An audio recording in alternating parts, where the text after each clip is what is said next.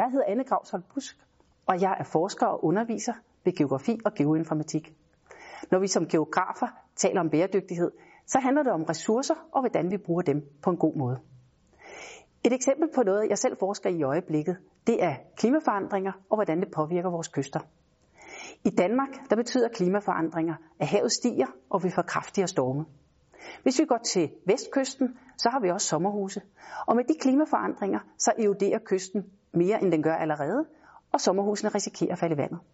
Så bliver vi nødt til at prioritere, om det er vigtigt at bevare sommerhusene, eller om naturen skal gå sin gang med de økosystemer, der er i de her kystområder. Hvis vi går til København, så er situationen helt anderledes. Her har vi rigtig mange mennesker og mange værdier. Så problemstillingen er ikke, om vi skal gøre noget. Det handler om, at vi skal gøre noget, og hvordan vi gør det. Og når vi gør noget, så er det en god idé, at vi får flere funktioner ud af det, end bare at sørge for, at der ikke bliver oversvømmelse. For eksempel, når vi bygger et dige, kan man gå på diget også. Så samlet set kan du se, det handler om, at der kommer forandringer til os, og vi bliver nødt til at forholde os til dem.